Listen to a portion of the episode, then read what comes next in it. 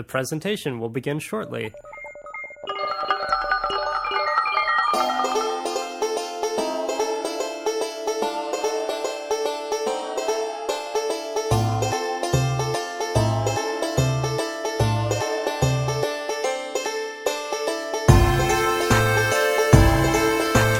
What's up, Ian?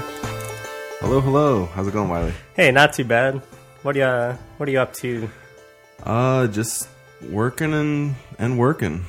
Um, enjoying the hot hot summer here in Nashville, which is super rainy. What are you up to? Oh my god, it's so hot here. Uh, yeah, working and then doing more work and then working some more. How did we find time for this if we're working so much? I know, right? I really just dick around all day, and this is probably the only productive thing I've done all week. But I see. uh, yeah. What's uh what's been going on? Last show was uh we talked about WWDC that's right, yeah. and Um, uh, the alternate WWDC just happened, I believe.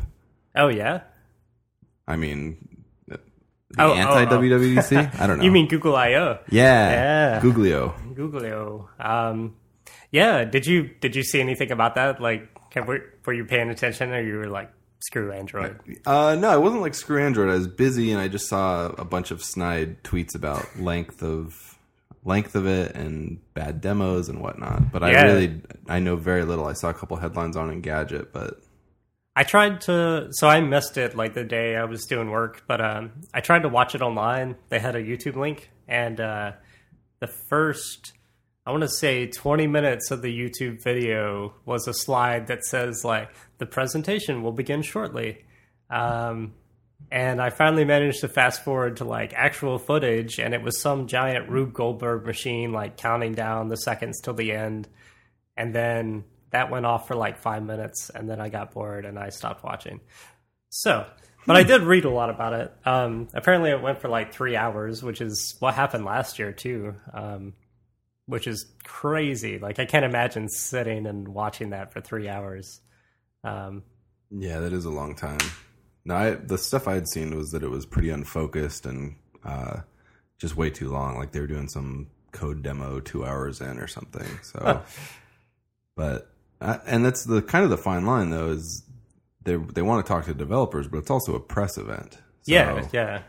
I mean, Well, it's interesting, like how you can handle that. I don't know, like Apple this year. I feel like with WWDC treated it more like a developer event than they ever have. Like I feel like before it was always kind of here's a lot of show, and then oh yeah, we have 2,000 new APIs in iOS, whatever.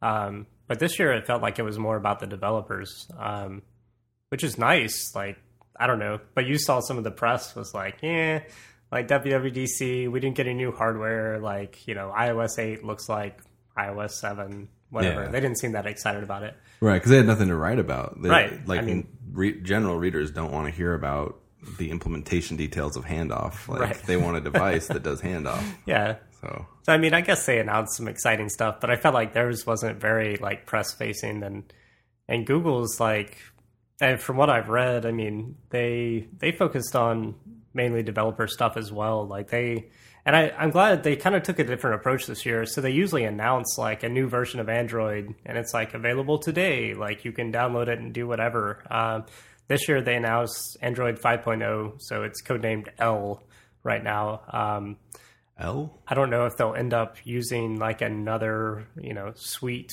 uh, food product for the name or or what. But um, yeah, right now it's nicknamed L, and um, they're actually waiting to release it. So they're they're kind of doing what Apple does, where they have this developer preview. You know, you can go download it, but things aren't set in stone, and you can't ship apps with it until it actually releases for customers. So. Um, it's interesting to see them like take a page from Apple's playbook there. Um, Yeah. Well, the whole Google Play is it Google Play services that? Uh-huh. So I mean, that's a total page out of Apple's playbook. Essentially, they're owning the platform now versus the whole open is better thing. Because if you want to ship a Android phone with Gmail on it, you got to take the whole kit and caboodle, right? Right, yeah. And actually, their Google Play Services 5.0, I think they said is rolling out pretty soon, like in, in the next week. Um, yeah, it's a weird like split. I don't think most people realize that Android has like kind of two components, and we've talked about on the show before. Mm-hmm. But like the, you know, you got your main like OS, but then there's this whole giant piece that just plugs in called Google Play Services that handles everything from maps to payments. Uh, I think this latest release they put in something where they can um, update like SSL logic on the fly if they need to. Whoa, in case there's a big bug or yeah. something, Um, or they need to insert one for Yeah. Um, security anti reasons. right so i don't know it's it's interesting like i i feel like more and more they're trying to take control of android which is great because the fragmentation and the way that carriers fuck it up is just sad Yeah. um well, but- what will Tim Cook do if he doesn't have the delight to say that that Android has like a twelve percent install rate for their latest Right. operating system? that's so funny. And it's it's interesting to see. I mean i guess you can really tell what google think is google thinks is really important because that's what they put in their google play services. And it's all the stuff that makes them money or you know things like that. But when it comes to other things they're just like yeah we'll ship this with a version of android. You may or may not get it on your phone. Um, but yeah did you see uh, the new design? So they've they've kind of got a new design for android 5 No, what's what's the aesthetic? so they're calling it uh oh boy sorry now i just blanked on the name. Something about material. So Apple goes like no material, and they go material. well it's not exactly that. I think it's called material design. Sorry i can't find the link right now. But um yeah they basically took have you used uh, google now? No. Okay, so Google now has like these cards, uh, basically, and you know, there's a card for what the weather is today, and there's a card for what your favorite sports team, you know, got in their game last night, and all this stuff. Um, but it's very centered around this metaphor of like there are these physical cards, like you, you know, index cards that you can kind of interact with and play around with. So they they've kind of taken that and expanded it to uh, the new version of Android, which is great. So it's it's flat, you know, flatter, um, but it still has some depth to it in terms of like moving around these like flat 2D like objects. So you know they can still like increase their z index and hover above other things, and there's a shadow and all that stuff. Um, but it looks really nice. Um, it's part of their goal to you know make their design language across all their products more uh, consistent. So uh, we should see this like in you know Google's homepage and all that stuff. Um, but it looks pretty slick. I mean, I I've never been a huge fan of Android's design, like, but this actually looks really good. Um, yeah, I, I pulled up some images on it. It does look pr- really good, and um, yeah, mate- material design is Material their, design, their title for it, which means. is yeah, a strange general name, but right. Um, it looks cool though. I mean, I, I like the whole card based metaphor. Metaphor. I've been a huge fan of that. Like, I thought Google Now felt so natural, and um, you know, iOS doesn't really have that kind of card metaphor. I don't guess, but they, you know, it's it's been introduced slightly with iOS seven, with things getting flatter, I guess. Um, and Google seems to have kind of done the same thing where they flattened their UI quite a bit. Um, I guess it's all the rage. yeah, these colors are very um, uh, Vibrant. vibrant. Yeah, they're very Pascal. That my buddy Pascal Yeah. Salva, who works at Elapath, like Mm-hmm. everything he designs uses these crazy colors. It always looks so modern. This looks like stuff he would do like two years ago, where they're finally like, catching up to his crazy stuff. Uh, the the card based metaphor is also on uh, glass, right? Like it's all cards. Yeah. Mhm. Okay. Yeah, so, So it, it seems like it scales pretty well. Yeah, I think so. And I mean, they seem to have a broader focus with this version of Android. So, did you see they're kind of relaunching their Google TV initiative? What in the hell's going on with that? Yeah. Like, So this time, like their Google TVs are going to run Android L. I like how you It's say going to be Android time. devices. Yeah. like this year. Well, yeah, I mean, but instead, and and Google's not getting into manufacturing these, but like they're going to have a version of Google L that works on Google TVs, and it actually looks pretty decent. Hmm. Um, but it has a lot of the same things that you're used to on a Google device, or sorry, on an Android device, because it runs Android. Like you can download apps from the Google Play Store and use them on your TV. Um, so it's kind of interesting. They're it seems like they're trying to consolidate their entire ecosystem so that everything uses Android. You know, whether it's a television or their new wearables, um, It's pretty smart. you know, or your phone. Yeah, so they're all going to kind of take advantage of this new UI, which is I don't know, exciting. Yeah, and Google is pretty famous for uh, really disparate teams doing things, Mm-hmm. and so it sounds like there's maybe some guidance from above now, where it's not just like, oh yeah, go make some Gmail for us or go make this. Right. It's like, hey, here's the design guidelines. Yeah, I mean, I've been following their kind of design because remember, like when they first put out their their kind of latest iteration of uh, iOS apps, they look fucking badass. I mean, like the design's really good. It's consistent across their apps. Like it doesn't feel like I'm in some weird, crazy Google land every time I open it. Um, I think they've been working a lot. You know, I was reading um, that they they are trying to like have more of an overarching theme with their design, and they've had their designers like working with each other to come up with, you know, I guess a, a style guide of sorts that kind of applies to everything. I think that's great. Like, Yeah. it's, it's really interesting to see that. It's essential, and it it makes um, the previous iterations look so silly, especially the Android stuff. And I, I'm uh, I'm happy that they're hopefully they're picking a brand because they have like the Chrome brand, they have Right. the Google brand, they have the Android brand. So I wonder where five years from now will everything be just Google this like. Yeah, I mean that seems to be where they're trying to go with this. Um, so hopefully that works out. I know like the new, you know, this material design was also released as part of their uh, Polymer project, which I wasn't familiar with, but apparently it's a like theming framework for websites. So, um, you know, not only does Android L have this, but now you could build, you know, your website on on Google Web App Engine or whatever, and uh, and use the same kind of look and feel, the same kind of design components. So, Nice. well, um, I I would love to use a Android product that I like. All, all of the ones that I've owned so far I've gotten like a couple days of use and then sit in Yeah. a drawer, or I let my son just smash them to bits eventually. So That's what I do with all my Android devices. I like go put them on the railroad tracks, and it's just like, man, No, I, I have like an Android tablet that just it's just there to play Angry Birds Star Wars for my kid, and he's dropped it a hundred times, and it's actually pretty durable. But yeah, it's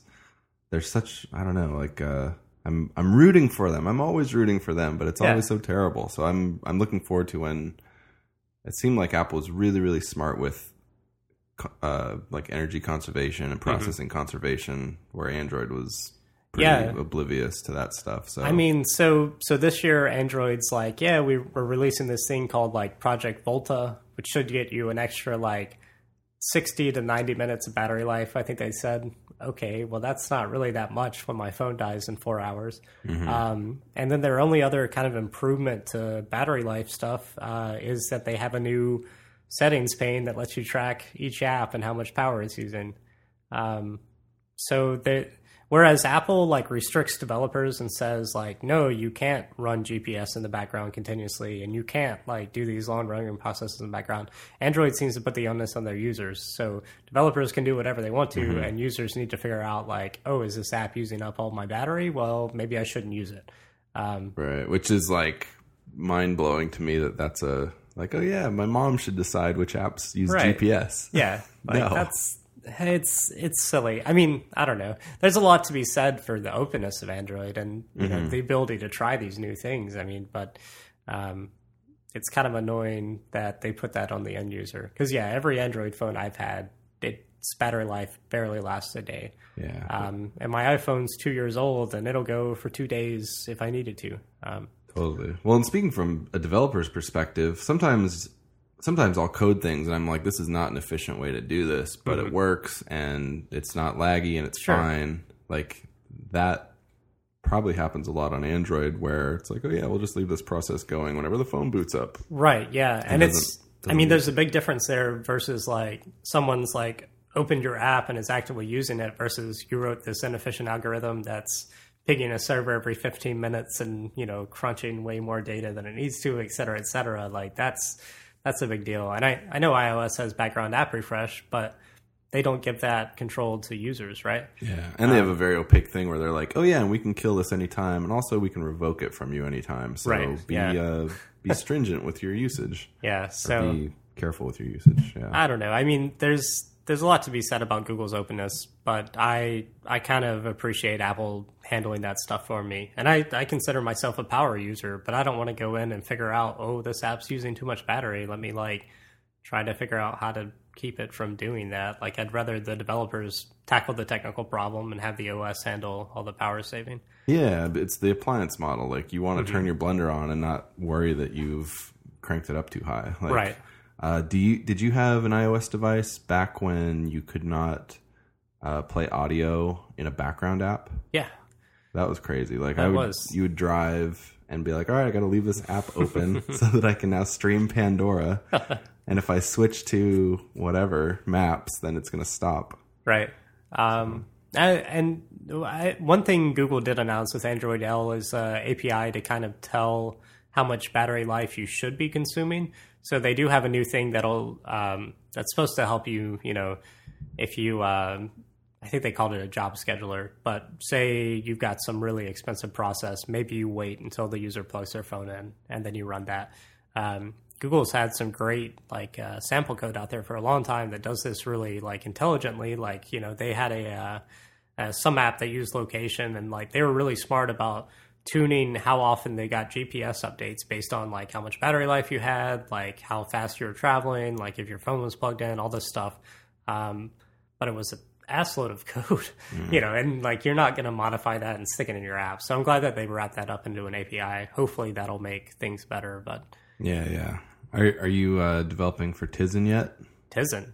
No, Tizen? I'm not. What the, what the hell is Tizen? Let me Sorry, let me speak my ignorance here. Weird joke, but um, so Samsung has a its own operating system called Tizen that their Oh, right. wearables are on. But I thought it was interesting that Google's like all about the wearables with this I/O, Mm-hmm. and even Samsung's on board now with like the Google uh, wearable stuff. Right.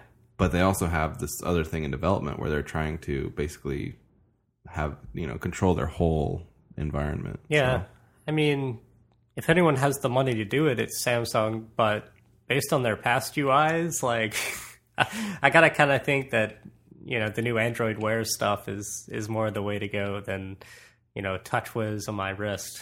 Mm-hmm. Um, yeah, we'll see. touch whiz. on your wrist. I, I'm not going to touch the whiz on your wrist. It's, Come on, it's so shiny. uh, Man, they so.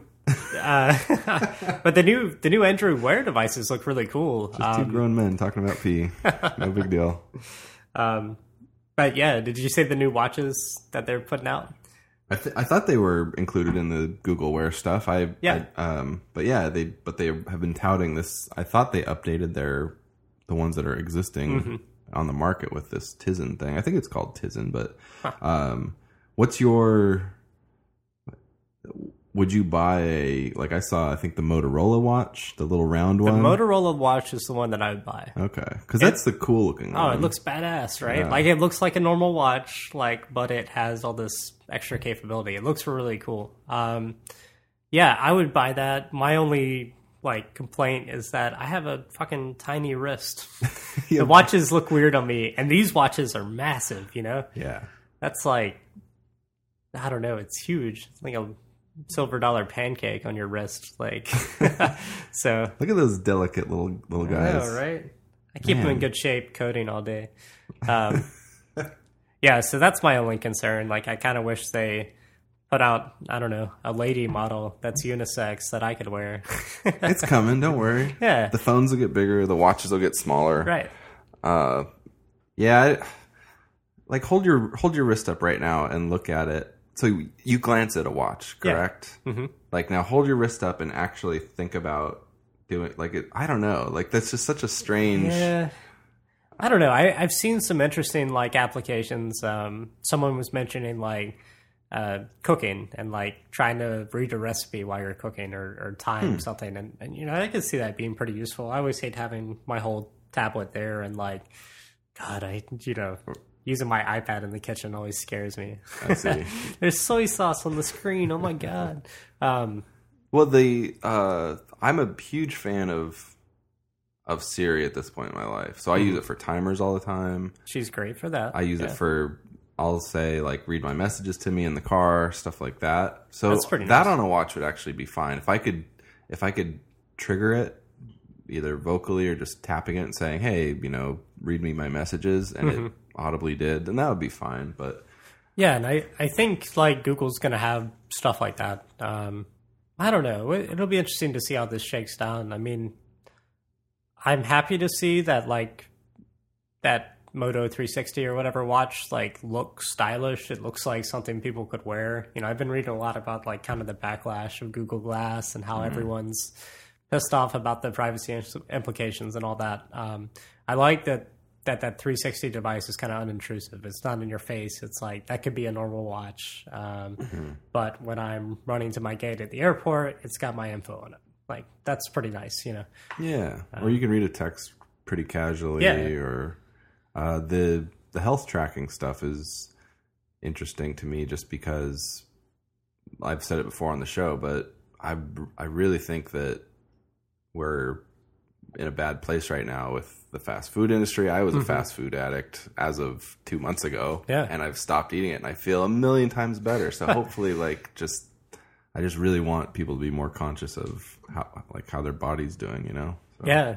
I mean, I could see a ton of applications for this. Apparently, they didn't let people look at the back of, I think it's a Samsung watch, but someone sneaked a peek and saw it was perforated, and now they're thinking it has like a heart rate sensor. But um, Huh. how awesome would it be to have an app that you know is constantly monitoring your heart rate and every time you get a notification it's like checking so you could tell like oh man client xyz like really gets my heart rate going like maybe this isn't a good relationship That would be amazing. I saw there was some story about I think it was uh, it was either Fitbit or FuelBand. It's like two years ago. Some lady figured out her man was cheating on her because he showed up this spike in activity at like 3 a.m. sometimes. oh my god So like he was going out and about and Yeah. walking and taking steps and like going to wherever to meet up with his his alternate person.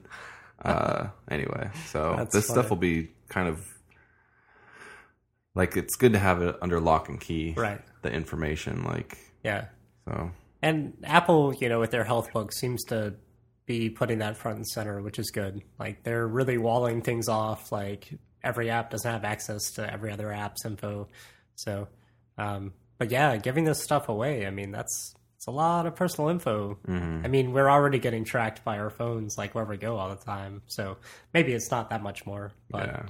Did you see the whole? Uh, sorry to change subject, but the MAC address change in iOS eight. yes i'm very excited about that Yeah. So when Um, it searches for Wi-Fi networks, it won't give out your basically unique ID. So if you walk into a Kroger, they know that oh yeah, you were here two weeks ago, right and you went to the tuna fish section and the pasta section, and then you're here every two weeks, and now they're gonna use that information. But there's whole companies based on MAC address sniffing, yeah and they're probably doing pants shitting right now. Well, I hope so. I mean, it's a it's a problem that I guess I knew could exist, but I didn't realize that that many companies were taking advantage of that. Yeah, they Um, just put in the dummy Wi-Fi networks, yeah. and which makes total sense. Um, but yeah, that's that's so crazy.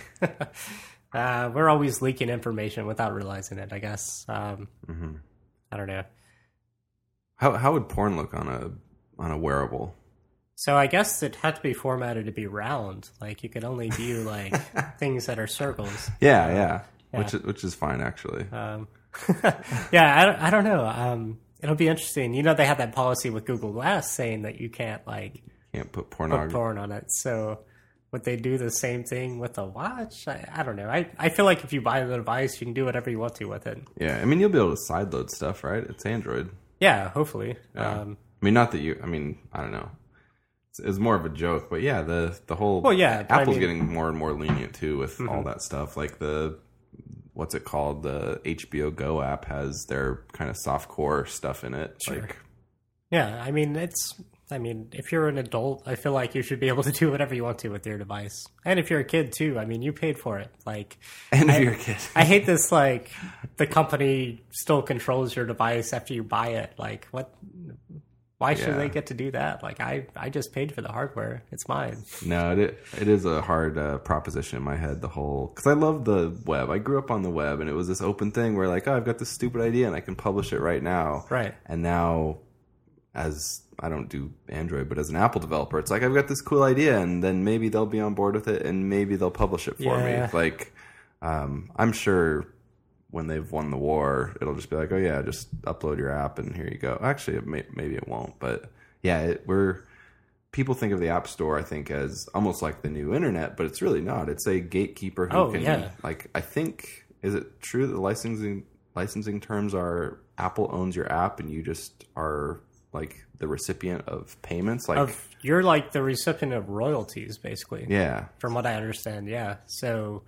yeah, when you put that up there, it's Apple's app, and they're you're just they're being nice enough to give you seventy percent royalties. Um, That is really sweet of them, I mean, which they can change at any time. oh gosh, let's hope that doesn't happen. Yeah, It's already hard enough to make money on the App Store.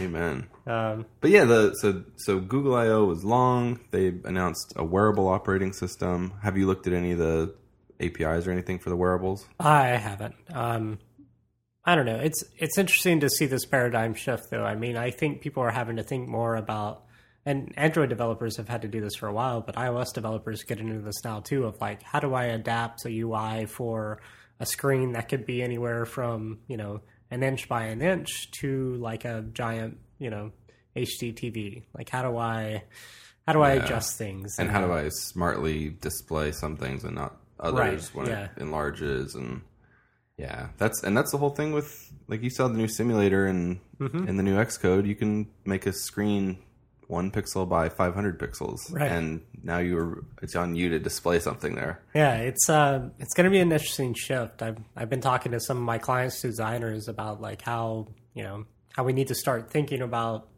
iOS development more like responsive web development. You know, it's not just we have a skinny tall screen and we have like a squarish rectangle screen. Like, no, pretty soon, who knows what we're going to have. Um, so it's important to start thinking about all that stuff. And um, I don't know, I'm.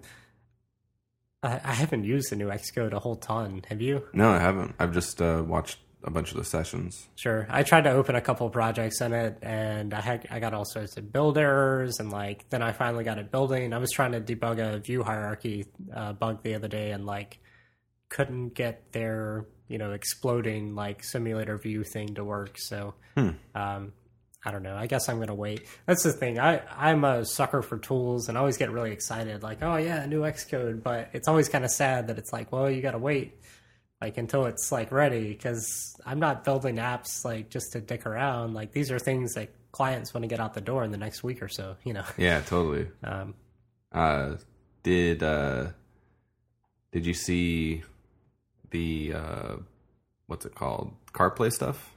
I, Yeah. It's not CarPlay. It's Android Um, Car. yeah, I can't remember the name. I, I just put CarPlay in the CarDroid? because yeah, CarDroid. Hey, it looks it looks very similar. Um, they've said like the the same systems that run uh, you know iOS CarPlay are going to work with Android stuff. So um, it's an interesting shift. I I don't know if I saw this coming where like. Uh, They're working the together. smartphone would be the smarts. You know, I, I guess I always thought like, um, you know, there would be more processing power. But this is a really interesting thing where these devices are now starting to kind of broadcast their screen and a tiny interaction layer to just these dumb devices, right? The screen in your car. Yeah, the, just majorly thin client Um, Yeah, stuff. I mean, which awesome. is awesome. It's such a great idea. I I kind of always thought that they would go for more of a money grab and say like, okay, now you need an Android phone and you need like an expensive computer in your car to do all Mm-hmm. this stuff. Um, but no, it looks it looks awesome. Like I I wish I had that in my car. It looks it looks pretty sweet. Um, No, it is. Uh, I'm gonna mod mine whenever, whenever it works. I've got a terrible old screen in my car, but it'll be awesome when you can touch it. And if you think about it, it's for audio manufacturers, that's great for them, or car stereo manufacturers, because it's like, oh yeah, we put the touch layer in, we accept Bluetooth audio and regular audio or whatever. Mm-hmm. That's not hard to do. And then they can say, yeah, we're CarPlay compatible or um, Droid Play or whatever the hell it's called. yeah, So it's it's a it's a win win, and like you sell your car to somebody, and they've got an old phone, and it's like, oh, yeah, we plug it in, and here it is. So, Yeah, yeah. Um, it looks it looks really cool. I mean, a, a good point I saw someone making is like now you're no longer, you know, beholden to your car manufacturer to update the software. Like, if some, you know, if uh, Pandora happened to launch after you bought your car, you may be screwed if you can't update your car's computer. But now, you know, Android's just going to push whatever, or iOS is going to push whatever app up there. So um, it looks it looks really exciting. I don't know. I, I think that sort of thing is really interesting. So now we truly do have, you know, not just like a computer in our pocket, but almost like a mainframe server, right? Yeah. It's like, you know, controlling all these things around us. And it can be applied to almost anything. I mean, think about a thin client, um, not Nest, but a thermostat or something. It's like, oh yeah, like you could show vitals based on I don't know. You could you could project it onto anything. So the, whole infinite screen size thing is really interesting to me because you have like hopefully in the future you have the ability to make these little devices that you can just plug into any app and be like, oh yeah, I'm going to control my blender right now with this Right. thing, and I can display it. I can do all this stuff. So without some big embedded system. Yeah, yeah. Uh, it's really exciting. I like I said, I, I always thought that they would go for more of a money grab. So it's interesting to see this model kind of surface. Um, Yeah, I mean, It'd they be cool to play see where it goes. game. Like if uh, I still marvel at how early we early we are in all this stuff. Yeah. Like, just I mean, we are. What are we? We're essentially like the first, the Lisa or something computer, where it's Oh, like, oh my god, yeah. Mm-hmm. it's color, and you can actually draw on it with a mouse. Like that's where we are. Yeah. Stuff that you look at and go, wow, how did anyone get anything done on these little POS computers? That's our phones right now. yeah. So It's funny that like they're becoming very quickly, you know, computers. Like we've seen the iPad kind of take over some people's, you know, PC uh, duties. You know, some people are like, I'd rather have an iPad or a, you know, whatever instead of getting a full on like netbook or something like that. So, um, yeah, interesting times. interesting time.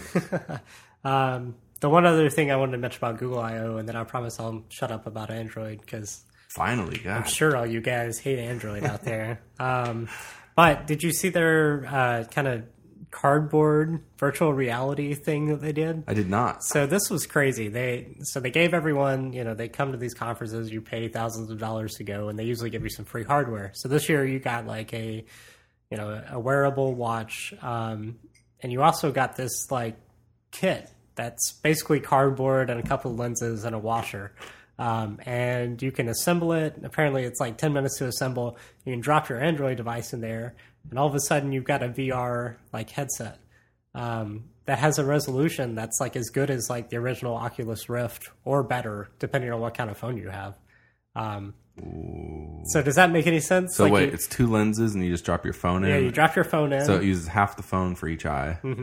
Yeah, and then uh, I And think guess it Android- uses the phone's like accelerometer to kind of you know you can move Ah. your head and navigate. And then this was really cool. They've got this uh, magnet and washer like on the side, you know, like a metal washer on the side of a of the cardboard thing. And to to tap, you flick that washer. And it disrupts the compass's magnetic field enough for the device to know, oh, you want to tap something.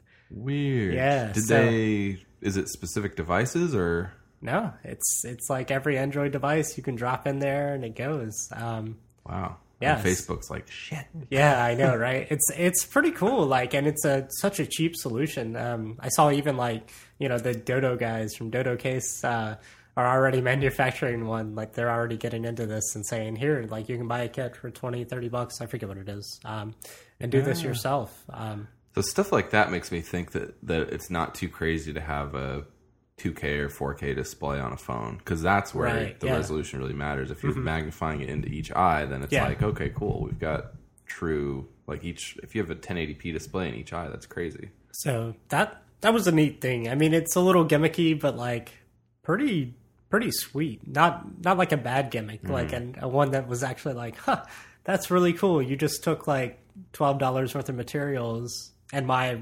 ridiculously expensive subsidized smartphone and turned it into a virtual reality headset. Like that's such an interesting new feature to get just out of nowhere.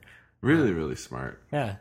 So eh, Google's not all bad. But it'll be interesting to see what they end up doing here. Yeah. no, I think that Google and Facebook are both in an interesting position where, and maybe I'm totally wrong, but they have all this money from either raising money or selling ads, Right. and now they're kind of trying to make the future with it. like they're trying to stay relevant. It's like ad revenues going down, Yeah. down, down, and social interactions going down. So they're both kind of like, all right, let's let's try to survive and let's do this car stuff and do Sure. this crazy VR stuff and I mean, I guess you have to, right? You don't want to be the next MySpace or yeah, yeah. I don't No, even it- remember what search engine I used before Google, Dogpile or Yahoo. You know, like Alta Vista. yeah, um, yeah, some really cool stuff. Um, great. Well, I'm done. I'm done talking about Android. I'm not. Let's so Jelly Bean is my favorite Oh flavor my god, of Android. it's so good. So just one last Android thing. Do you have any predictions about what Android L will be called after it's actually officially named? I I've been trying to think of like Lime, I think it's gonna be called Lemon. Lemon? It's just like which is a funny name for any product. yeah, Lemon. right. I mean, I I've seen people speculate that it's gonna be called Android Life because it's like for every screen, it's like the one operating system for your life. I don't know. I mean, what's in a name? Yeah. yeah, I don't I don't have any good speculation on that. I hope that they get away from the like sweets thing because I always thought it was kind of silly. Gotcha. Android Splenda is really good though. Yeah, I so mean, good. they need to be going out to remote areas of California and finding out what gonna those places are called. Yes. Android Los Angeles, maybe that's what's coming. Andrat. Yeah. No, they should choose a like a totally opposite state, like uh, Tonopah, Nevada, will be their next build. So, yeah, the uh, we'd we'd both. I'm now doing apps for clients right now. Fun, fun. Um, Wiley's been killing it in his client life for a year now. How long has it been? that's a fun way to put it. Um, Killing something. it's been it's been uh, crazy since January. So what is that like six months, seven Yeah. months? Yeah. Um, yeah, yeah. So I guess we were talking earlier about like how it's such a different world to be developing stuff for clients than it is developing for yourself, right? Um, I don't know, and and we've both been going through some stuff here. Like my my biggest thing recently is um, setting expectations for clients. I've kind of let myself get buried in work, and then I don't. I you know I'm letting I'm letting myself kind of not do what I know I need to do, which is estimate everything, like know exactly how long it's going to take, or, or have a good idea, and then set my schedule based on that. Um, I'm getting more into a mode where clients dictate my schedule, and that's not sustainable, and it's not. It's just not what I want to do. So Yeah. So instead of instead of you going back and saying, "I think it'll take this long," actually, you're just saying, "Yeah, I can do that," and you're kind of putting yourself out. to- Yeah, exactly. I mean, like my clients are saying, we we want to release this day, and here's the scope, and you know, it's kind of like, well, I can either do it or I can't, and I'm I'm that guy that's always like, yeah, yeah, we can do that, we can get that done. Um, so it's been a lot of nights and weekends recently. Um, and and there's something in the moment where you um i'm that way too like i'm a kind of a people pleaser as i get older i'm not but where you just go yeah we can do that and because you you know it's like Right. It- well, like they have every bit of confidence in you. Like, why wouldn't you have that in yourself? Yeah.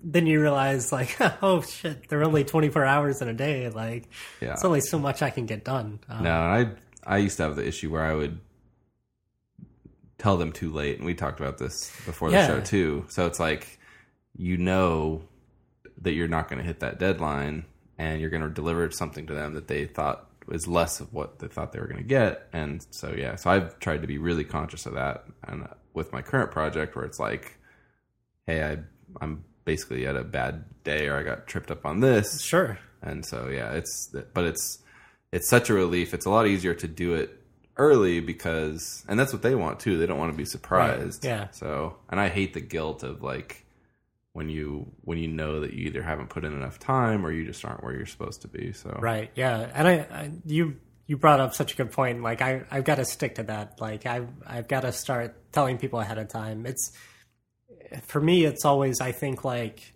I can totally avoid the disappointment because hell, I'll just work like ten hours the next three days and like then it'll look like I didn't have a bad day.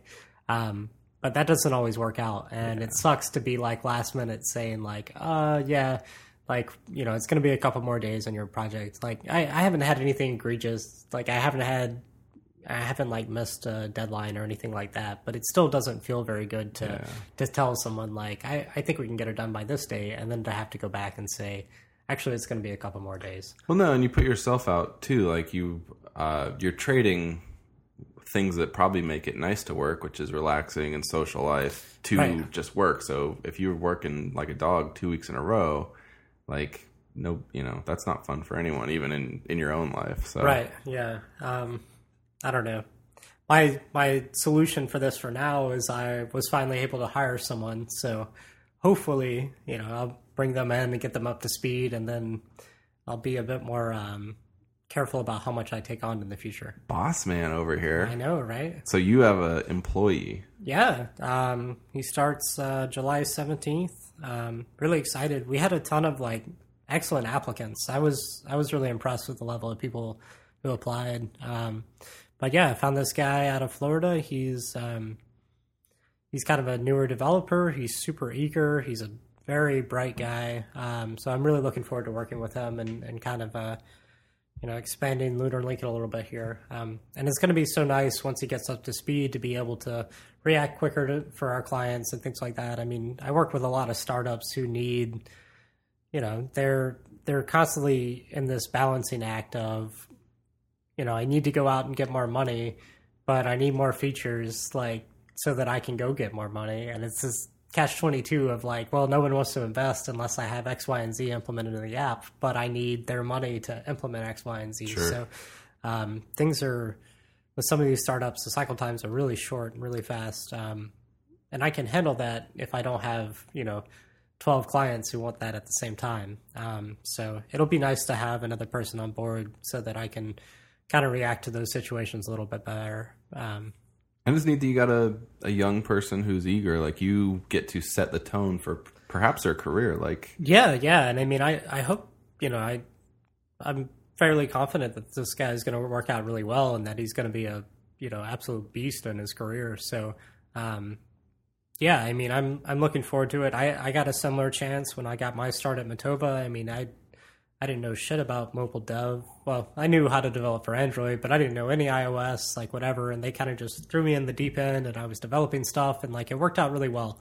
Um, but you have to be the right level of like hungry and and all that stuff um, to to really you know step up your game and kind of pick up all that stuff and go with it. But um, Yeah, well, it's a huge opportunity for him. Like you've got, sounds like you've got lots of work to do, and Oh, yeah. like you're working on cool stuff. So, well, congrats. Um, in case you're wondering, Wiley's wearing a three-piece suit now, and he has a chauffeur waiting for him in the driveway. this is what bosses have to do. Yeah, Like, I mean, he Yeah. brought his company car today. it's so weird like to to think about myself as a boss because it doesn't i mean like You're i like want this person anti-boss. yeah to like you know do good work and and care about the company but i don't want to be the guy cracking the whip over there you know um and i want to maintain a, a very flat organization where we're not like you know this guy's afraid to speak up about some change in the process that would make both of our lives easier because it's my precious process or something like that um Yeah, so it'll be an interesting balancing act of, you know, I, I also have to work with this guy eight hours a day for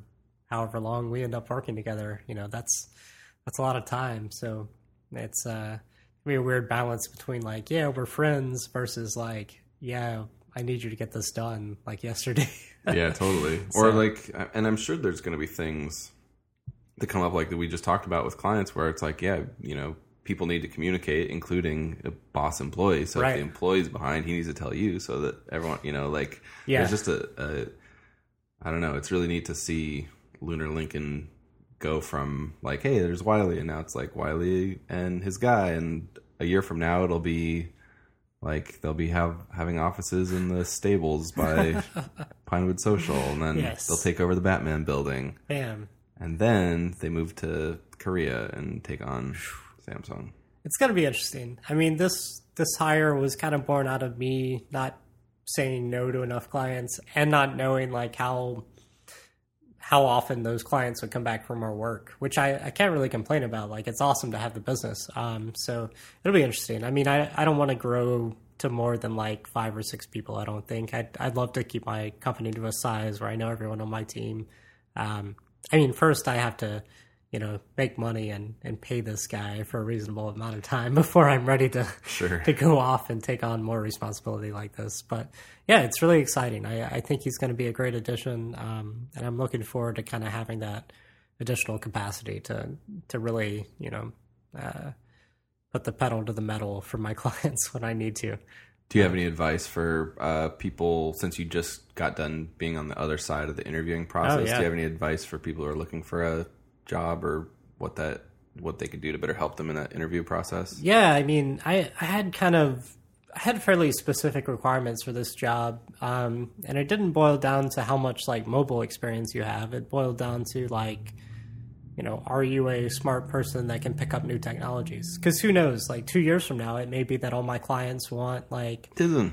yeah, Tizen app, right? And like someone's gonna have to pick that up and learn it. Um, so I wasn't necessarily looking for just mobile experience, but the guys who impressed me the most, um, you know, showed that they had, you know, a certain level of tenacity, if I'm using that word right, in their career. I mean, they they work hard, they enjoy what they do. Um, I liked seeing guys that, you know, computers were kind of a theme in their life. Um, but yeah, things that things that helps like um, people who do stuff outside of work like that. That was a big thing. Like watching, um, you know, seeing candidates who were like, "Oh yeah, I built a couple apps in my spare time. Like here it is. Like I'm certainly not a seasoned iOS dev, but you know, at least I've like tried. I I think that shows a ton. Like they're they're truly thinking about it when they don't have to. Yeah, exactly. Um, and it shows that they're passionate about stuff. You know, I I, I want I want to only work guys like 40 hours a week because I really believe in this work life balance. But at the same time, I want someone who's passionate about what they do and who's interested and who, you know, maybe in their spare time is reading tech blogs and things like that. Um, you know, listening to excellent podcasts like this one. So good. Um, so I don't know. I mean, it it really boiled down to like, you know, another important thing here was, were you a good personality fit for for me? Because I'm going to be spending a lot of time with this person. So I put more weight on that than I normally would if I was hiring someone at a larger company. Um, yeah, because you're. I mean, you're hiring. Like you're going to spend more time with this person than your family or your Right. spouse or whatever. Yeah, so that's that's a big deal. Um, and yeah, I, I had Jennifer come in on the process too because you know it's it's important that you know I got that other perspective, but also you know she's like. I'm gonna be the one hearing the stories about this person. Like whenever you come home from work, they better not be someone that, that you're gonna bitch about all the time. So um, no, I, I, I'm really excited to be working with this guy. I'm I'm really sad that I had to turn down a bunch of client, uh, candidates. You know, there were there were several that that were definitely hireable, um, but I could only pick one. So Yeah, and That's you what I use had to do. Stack Overflow. yeah, yeah, um, yeah. I you know I'm on Stack Overflow shit a couple hours a day probably. You know, finding answers to things and and you always see the jobs over them the right. And starting a couple years ago, I really started paying attention to that just to see what the tech scene in Nashville was like and who was hiring and who's doing what. Um, yeah, I got great candidates from that. Um, so yeah, I was surprised. We had probably 20 people send in their resumes. So That's rad. yeah, um, a lot of hunger out there for this. Um, you know, like I said, some some of the candidates weren't the best fit for me at this point because I, while I wanted to give a chance to people like trying to move over to mobile development from other careers that weren't like computer science related, I thought for this first hire it would be good to have someone that uh, we kind of have a common vocabulary. You know, they're classically trained to be a, a computer engineer, um, that type of thing. Um, Sure. But later, I mean, I'd love to, I'd love to get a chance to someone who's just like, oh, I'm in a, I'm an engineer or I'm a, you know, whatever, and I'm wanting to get into iOS dev. Uh, that'd be fun. But for now, I'm so busy. It's like I need someone who can come in, hit the ground running, get up to speed pretty quickly, uh, Gotcha. and go with it. What's your um uh and you don't have to address this if you don't want to, but do you are you going to be obligated to tell the client like, "Hey, this is our new team member," or is it all going to just be Lunar Linkin black yeah, box? I mean, it's an interesting balance. So from the beginning, I set up the contracts so that it was like anyone who works for Lunar Linkin is is part of this. In case I needed to bring in Jennifer on design or whatever, or a subcontractor or something like Yeah. that. Um, smart. so it's um, It's interesting. I mean, I've been prepping my clients. I've been telling them, you know, because they're they're wanting more and more out of me, and I'm like, I can only give you X number of hours a week. I'm only one person, um, so I think they're excited to kind of see my capacity open up. And um, I mean, my my goal is for them not to be able to even tell a difference. Like if I wrote something or if this new guy wrote something, um, you know, I'm not going to be billing him out at his however long it takes him to do stuff until he gets up to speed.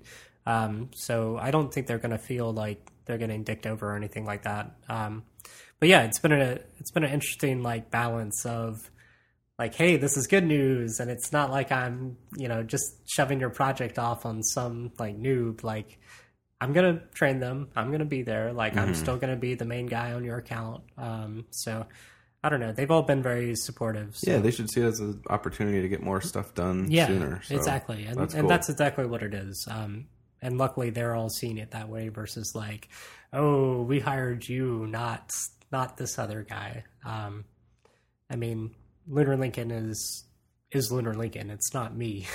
you know, it's a it's a team of people now. Yeah. It's always been Jennifer's there with me. You know, doing website design and all the stuff that that help us look professional. Um, so. Um, yeah, I, I don't think it's going to be an issue. I was worried about it at first, but everyone's been really nice about it. So Very cool. Well, it's uh, it's it's fun to see. Uh, it'll be really really nice to do this podcast from your giant office soon in recliners. Oh yeah, someday. Except you'll you'll be like, yeah, I can't do it this week. Do it with uh, my new hire. And I'll be like, hi, how are you? Oh man. Um, Uh, yeah, that's that is cool. Uh, yeah. congratulations. So much more about that coming soon for all you people out there who are thinking you want to hire at some point. Yeah, no, you're gonna. I mean, it's a. I'm sure it's gonna be a crazy journey. So, yeah. Did um did you have a gripe about um one of our friends on the internet? Oh, I did. I don't know. I mean, Google I/O comes around, and I just like I hate seeing the whole Apple fanboy mentality. And many of you guys know who I'm talking about, Mister Mister Gruber over there. Um, just posting stuff that's like, okay, yeah, like I guess you're right. Like, Like snide, Yeah, like, like- overly snide or yeah, overly like the whole like, you know, someone made a prediction three years ago that like, uh, you know, developers would be doing Android first eventually. And uh, some guy wrote like an update to his post, and he's like, "Well, um, I guess that hasn't happened yet." When the data shows, like, yeah, most like startups do iOS first, and then they do Android. And he's just all over people's shit about that. And I'm just like, well, like you make asinine predictions all the time. Like no one comes back to you and says like, oh, Gruber was totally wrong about this. Like, right, right. Who cares? Like I don't know what his vendetta against Android is. Like Yeah, everyone's making progress. We should be happy. Like these companies are competing for our attention for, you know, and they're they're putting an effort to make things better. Like why shit all over that? I I just don't get it. No, totally, and I think it's a fine line for because he's a, he's essentially a personality, a commentator, a curator, Mm-hmm. and where does he draw the line at like, oh yeah, this thing I'm saying is just kind of immature and snide, versus like, hey, this is an actual perspective that I should bring up his, historically because I read Daring Fireball and I really like it. Yeah. but there are there are like two week periods it seems like where it's like every little comment is just so undercutting and snide and like not helpful. It's like why would you even post this? Like Right. you, you literally just like I wasted my time reading it because it's either something known or it's just the same old stuff. So Yeah. I mean, I guess it's we shouldn't complain about free content brought to us by ads by the deck, but uh, I I definitely hear you. Like uh, Well, it's just I don't know. I mean, yeah, if you got facts to back it up, that's awesome. But who's telling the other side of the story? Like he's just. It always seems so one sided, and it's just like ah, I get tired of that. well, and as a and he, and he's a a thought leader. I don't know what the term is. He's a he's recognized as Right. like as a voice of that, and as somebody who enjoys Apple, I don't want to be necessarily like seen as that. You know, So- Right. Yeah. I mean, I. I mean, Apple today, like, but if someone puts out a better product, like, I'm going with the better product. Yeah. Um, I'm not going to stick to my dogmatic, like, you know, I have to, like, be iOS forever, and iOS is the only thing that there is. I mean, and these these two platforms. I mean, this whole the whole like stupid platform war in general just bugs me. You know, everyone you know, we saw both companies this year. We saw Apple poke fun at Android, you know, saying that the, you know, Android's finally catching up to this stuff. Um, and we saw the same thing from Google this year, where they poked fun at iOS and said, "Oh yeah, well we had, you know, we had customizable lock screen or keyboards like five years ago. What's the big deal?" Sure. Um, and they're just different approaches, and I think it's a waste of energy to sit there and like say, "Well, we did it first or whatever." Yeah. Perhaps it's a guess, or it is a guess, but perhaps this is like a continuation of because when Android came out, it was they were kind of doing low blow swings at Apple all the Yeah. time. Like, so maybe this is just his idea that oh yeah, it's continued. This is the little sniping war we have. So Yeah, it just it seems counterproductive though. I mean, yeah, I even saw Lifehacker this week like put up like, "Are you a iPhone or Android like person?" Like a flame war thing. I think they have this like thing. So, and people in the comments just say such dumb stuff. Just like, who yeah, do you really yeah. care about that? Like, Use use what makes you happy. yeah, Uh, well, when when we're gigantically uh, famous for our tech writing, we can Right? we can be cognizant, I guess. yeah. And I mean, maybe part of this is I'm just a little bit jealous of Gruber, but no, um, Gruber's great. He's a sweetie, but yeah, I mean, I, I I love his content. Like, I shit, I'm plugging him right now. So yeah, yeah. that's Actually, we're trying to start a, a war. It's kind of like Biggie Tupac. They both got huge. let's just not get shot. I just No, I don't want that. Um, sweet man. Yeah. Sorry, I don't want to. I don't want to rant too much on that guy. Um, No, no, it's but it's good. Like it, I, I'm sure he like I I don't know what it's like to be in his shoes because if I was he's famous on Twitter. Like imagine the, just the garbage at replies he gets. Mm-hmm. oh, Like I bet. Yeah. like and maybe he's seeing stuff from the other side too that he like kind of has this ongoing little I don't know. But Yeah. yeah, it it uh I definitely go through periods where I just can't even consume tech media for like a week at a time Yeah. because I'm just so like this isn't news, this is garbage. Like why are you even talking about this? But also if he has advertisers, they have advertisers. They need to continue to put out content. So yeah. Anyway, yeah, I was. Um, we're going to talk about it next next show, but I'm going to talk about the iPhone camera and some CloudKit stuff because I'm really excited about that. But I think this is a pretty good show. Yeah. Yeah. Um, great man. Yeah, Way um, to way to cut it short, you asshole. I know, right? All right, I'll, Um, I'll get out of your house. no, no, you can you can stay. I just wanted to hang out. Yeah. Um, no, I think I think that's a pretty good show. Um, yeah. Yeah. Hopefully, our listeners think so too. They love it. They will love this episode. Um, cool. Well, where, where can we find you online, Wiley? Ah, sure. I am uh, at microchip128 on Twitter. nice. What about yourself? Ian Broyles and uh, NSVille podcast on Twitter, nsville.com for the show, I believe. Yeah. And yeah, uh, send us feedback or whatever you want. We'll um, we'll take it with with pleasure. Yeah. Um, thanks for listening, everyone. Hopefully, we'll be back in the next week or two with another uh, update. Awesome. Thanks, Wiley. Yeah. Thank you.